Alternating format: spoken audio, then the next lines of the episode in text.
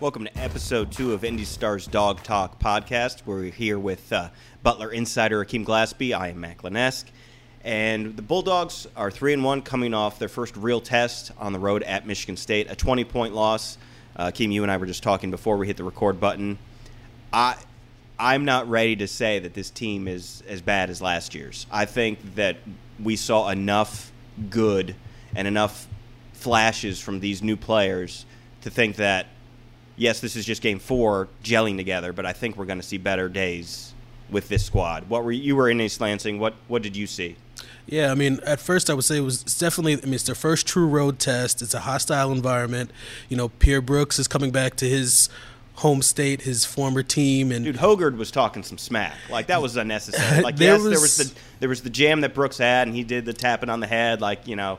But after that, like Hoggard, come on, man, like you're up by twenty, like you don't yeah. need you don't need to do that. Emotions were high, and I mean Pierre was getting booed every time he touched the, the ball, and even Thad was like after the game, he's like, "There's ten thousand people."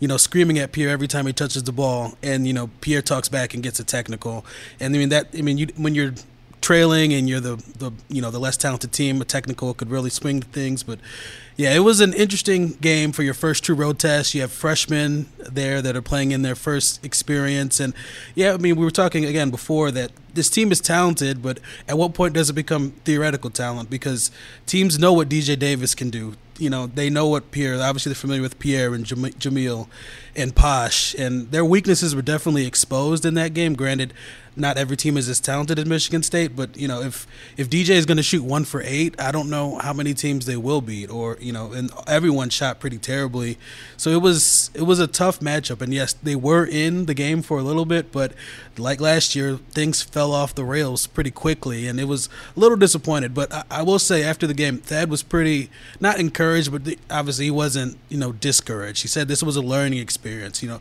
the guys are still learning. You know, uh, Finley was playing a little too passive. He passed up some open shots. Boden looked kind of shaky at, at you know in his first kind of until he hit that three. Time. Yes, and the, that I, was. I, are we seeing more of Boden Kapke than we thought we would see so far early this season? Yes, because I don't think Jalen Thomas has been 100. percent I mean, of the starters, Jalen played 17 minutes far fewer than all the other starters. And he wasn't. It's not like he was in foul trouble. He only had three fouls. Yes. So I don't think Jalen Thomas is at 100. percent So yes, we are going to see more Boden, but that this could only help Boden. You know, playing in that environment, getting him more playing time. I'm, I'm getting Andrew Chrabascz vibes from from Boden Kapke so far. Yeah, I mean, I mean he, he hit that three comfortably. Now it was his first three of his you know of his career, but he had no pro. It was wide open, but he had no problem putting it up. And so I I, I like what I've seen from him so far. Active, big body. Yes, I mean physically he, ready. He had about three fouls in, in two minutes. Okay, but yes, no, I, I like what he can do.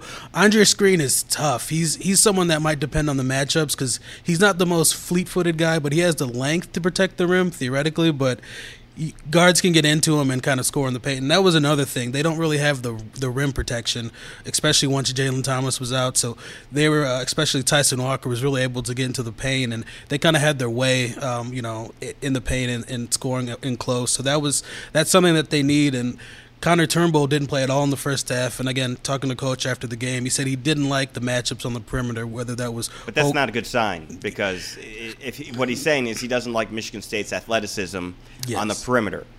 The Big East is one of the most athletic conferences going right now, and so Connor Turnbull has shown he's plenty athletic. Mm-hmm. The issue seems to be lateral quickness to stay in front of his guy. Is that so that's not a good sign because yeah, I mean, again, maybe maybe he can progress into that because yes, offensively he's such a mismatch, but defense is, he has to find somewhere he can play because he showed last year that he can't play on the in on the interior, and you're right. yeah, right. he's not strong enough. He'll get mm, pushed around no. there a little. But I mean, so I, that's a concern for me. I mean, if this is your first high high major test, and a guy who's shown a good ability offensively off the bench to do some things, just to be buried on the bench, and then when he got in there, he was placed just in the corner, waiting for you know to make a baseline run or to shoot a wide open three. So a little concern there, but I, I I'm still I, I know it's a 20 point loss at the end of the day, but you look if you watch some of the performances, some of the players, you see signs that this is. Uh, at least for me, that this is going to be a better team than last year. Posh Alexander is a better point guard than they had last year.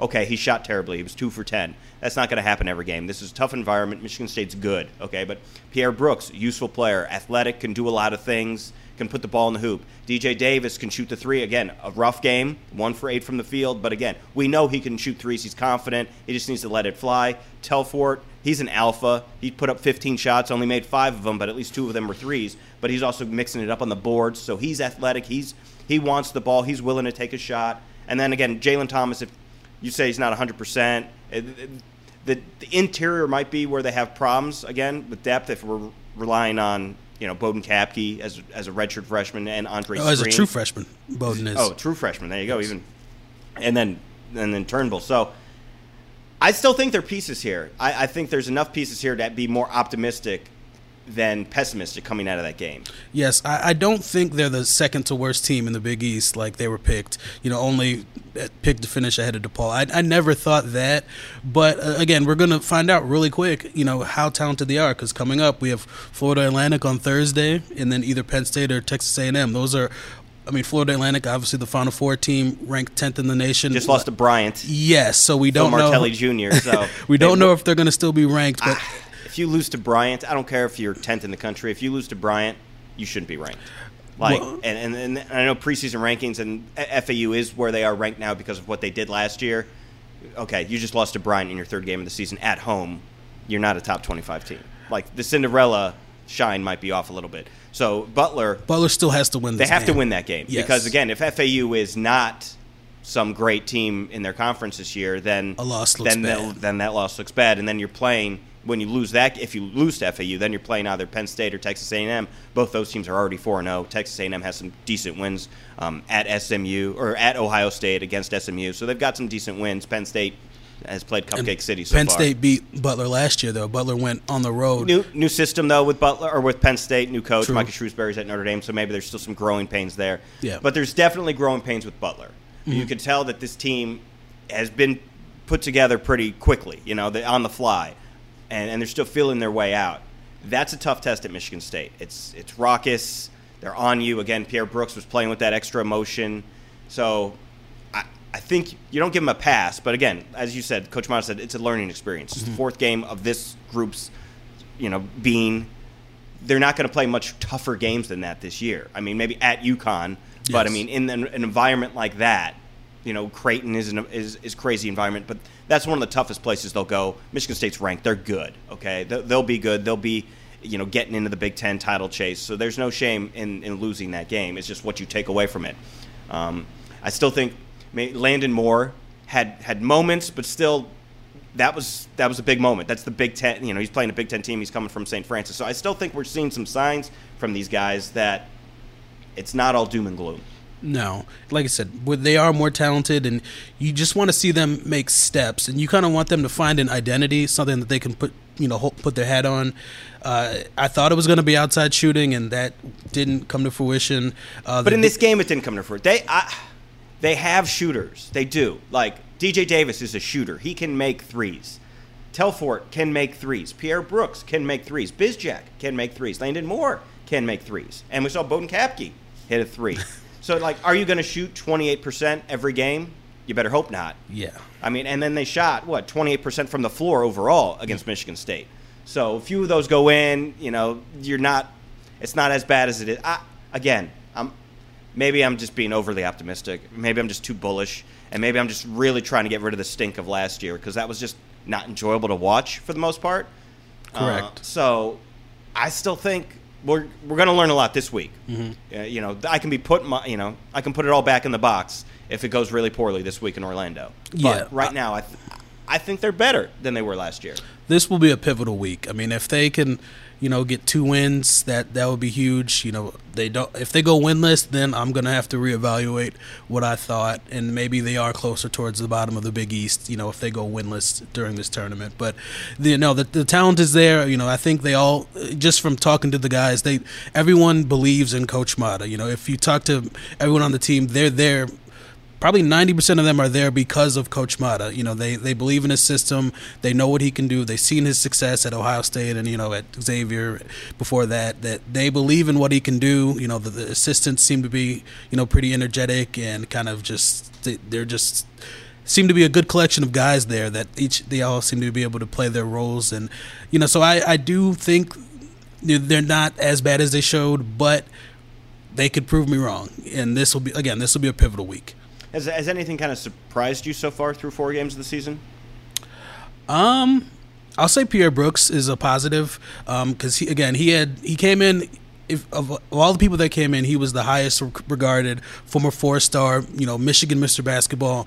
But he had such a small role at Michigan State. You start to think that maybe he wasn't that guy. You know, maybe he was over, you know, over rated. So not I don't mean that in a negative, but maybe he's wasn't that guy. But I think in this system and with the way he's playing, that he can be a, he's a, a double digit a night scorer. He can be a potential all Big East type performer. He has the body, he has the and the, the willingness to do so. I think that's kind of the the biggest thing that that he said that he's getting from Coach Matta is that the encouragement to keep shooting, to continue to be aggressive, that he doesn't have to look over his shoulder. You know, he goes four for eleven, but he's not going to get pulled. You know, he has the he's not doesn't look over his shoulder for someone coming to take his minutes. He played 36 minutes. He played the most out of everyone. So he has a solid role, and I think he's kind of embracing his ability to be a go-to number one type scorer. Jahmyl Telfort can be a, like a number one scorer. On, I like on, his game. I like his game. Now, yes. did he force some stuff? Yeah, he he forces some, but he's also just trying to get the team going. Yes, he has the strength. he's a he's a grown man. You know, he no, you're not going to be able to keep him out of the lane for the entire game. Posh one the one weakness I will say about Posh is his inability to, to finish at the rim. I think you saw that he can get to the rim and he's explosive, but once he gets there, what can he do? He actually has to put the ball in the basket. He's That's, hoping to get fouled.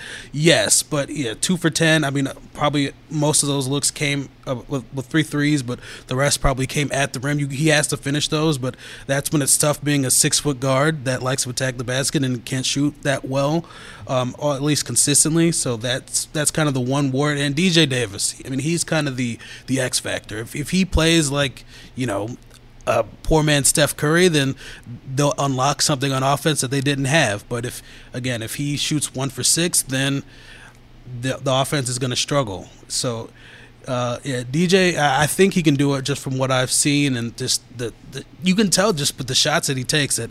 And the, again, the scouting, even Tom Izzo after the game, I put this in my insider, but he's like, that kid, like we were, we were keying on him. We we we set up our defense to stop him. We in practice we had our, our shooters emulate DJ Davis and what he can do. So and even after the game, he's like, that was one of the best one for eight performances I've seen. He went up to DJ and said that to DJ after the game. So that's high praise from Tom Izzo, you know, a legendary yeah. coach. But you have so he to. saw what I saw. You know, he saw talent. I'm telling you, this there's going to be better days, and I, if I was a Butler basketball fan, I would feel energized. Yes, you just lost by 20. I don't mean like feel energized by that loss, but feel energized through what you've seen so far in the first four games of the season.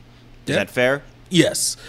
But again, I'm I'm. It's hard when you're close to it. Yeah, and, no, I see it. And this week will be pivotal. You'd hate to say that, you know, three, three weeks into the season, but this week will be pivotal. Okay, well, let's switch gears because um, you had a story that ran last week, late last week. Um, that kind of went viral. A lot of people enjoyed it. It was getting passed around uh, the interwebs. And that uh, is Aaron Craft, former Ohio State point guard, now medical student, who is living with his former Ohio State basketball coach, or was living, was with, living. Was living with his former uh, Ohio State basketball coach, Thad Matta, now at Butler, as he was doing a little month long rotation here at IU Health. Cool mm-hmm. story. So just tell us a little bit about this story and, uh, you know, Craft and, and Matta. When he says, like, a recruiting pitch, you know, I'm, this is not a four year deal uh, I'm here for the rest of your life if you need me. That that came true. Yeah, I mean, I guess you just have to know. I'm, I'm learning Coach Coach Thad Matta, but from everything that I've seen and just from what I know, that he's a he's a player's coach. You know, he's someone that his players really love. And if you look at his staff at Butler, you know, Jon Diebler, former player, Greg Oden, former player, he's kind of a, a man of his word. That he's always trying to look out for players that are in his program. And for Aaron Craft, you know, he was he's studying to be a doctor. He wants to be an ear, nose, and throat doctor. And he the original plan was to come. He got into a program through IU Health. The original plan was to stay with Jon Diebler, but who lives close to where I live. Yes, so Jon I, Diebler lives in Carmel. Yes, so I, I, knew I've seen him at the liquor store. Not that he was you know, whatever. Uh, Well, okay. we're both But- over 21, so it's Yes. okay to be seen at a liquor store. Yes, but so yeah, I guess if you're not from Indiana, you might think Carmel is like a suburb. I guess it is technically a suburb of suburb, Indy, yeah, but from downtown, It takes me 35 minutes to get downtown. Exactly, and you know, Aaron Aaron has to be at the hospital at you know really early in the morning. So, you know, he on the Friday before he had to be in Indiana, he calls Coach Thad Matta. He's like, "Coach, I need somewhere to stay," and without hesitation, he says, "Yeah, come on." So that that's just like a.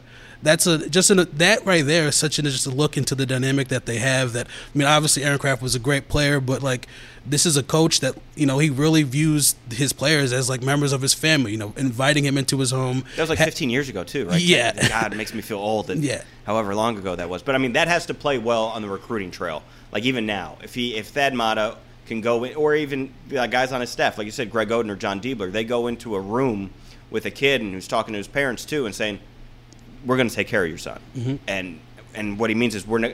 It's going to be a year, like you said, not just a four-year thing. We're going to take care of your son. If if he does the right things, if we do everything the right way, we'll be successful, and he'll be successful, and it's going to be, go beyond basketball. And I think I think that plays, you know, and I, I especially with what what Butler recruits. You know, Mhm. they they recruit a certain athlete. Um, They're not getting one and done. They're, They're getting not. they're getting guys that'll be here three four years. you would think, you know, the Gordon Haywards are like the Exception. diamond. Yeah, and it wasn't a one and done, but obviously he, he left early. But so there's, you know, the Butler way is real, and but when you mix it with what he showed with his loyalty to his Ohio, Ohio State guys, I just think that. That, that culture is there, Mm-hmm. and I think that, that helps in the long run. And, and we'll see. They don't have a huge recruiting class this No, year. I just- think just just, one, one. Evan Haywood Yes. from uh, Brebeuf, who actually was on uh, our super team, IndyStar first team, first team super team. Uh, Kyle, that dropped today online at IndyStar.com, so check that out. And he is signed, sealed, and delivered to the Bulldogs. Signed Mm-hmm. Yes. uh, last week at signing day. Uh, do they plan on growing the class, or are they kind of still waiting to see who decides to stay with a Yes. how many years of eligibility they have and the Correct. portal and whatnot? It's Okay. it's it's. I would say it's it's it's always changing and moving depending on who you know eligibility and who leaves and that type of thing. So Yeah, in the freshman class this year, um, with Bizjack and, and Kapke and, and Boden Kapke, how how we feeling so far about them? We seen signs of yes, usefulness. There's, I mean, they're they're getting valuable minutes right now. I would say Finley is a little further along than Boden, but that's just because as a big man, that's a lot to adjust to. But I mean, Boden is a legit six eleven. He's a strong body. He can move his feet, so the the potential is there. Like two years down the road, Boden could be, a, you know, averaging near a double double. That's the type of skill that he has. Finley, he's I've really liked what he's shown as a playmaker. He like Landon is the first point guard off the bench, but Finley can also play some point guard, which was something that I wasn't aware of that he had in his bag. But you know, there's some some ten, some tentativeness there from from Finley. He's passing up some shots and you know, kind of still trying to adjust to the the speed of the game. But you know, he's a proven scorer. I mean, he had what scored 63 points in high school and at a pretty decent level in Texas without shooting a bunch of threes. You know, he can take it to the hole, and he has he's a, a proven shooter. So he's someone who's going to come along slowly, and even kind of Landon Moore. What while he's a sophomore, I kind of view him as kind of a younger player as well. He's Landon Moore has been really impressive as well.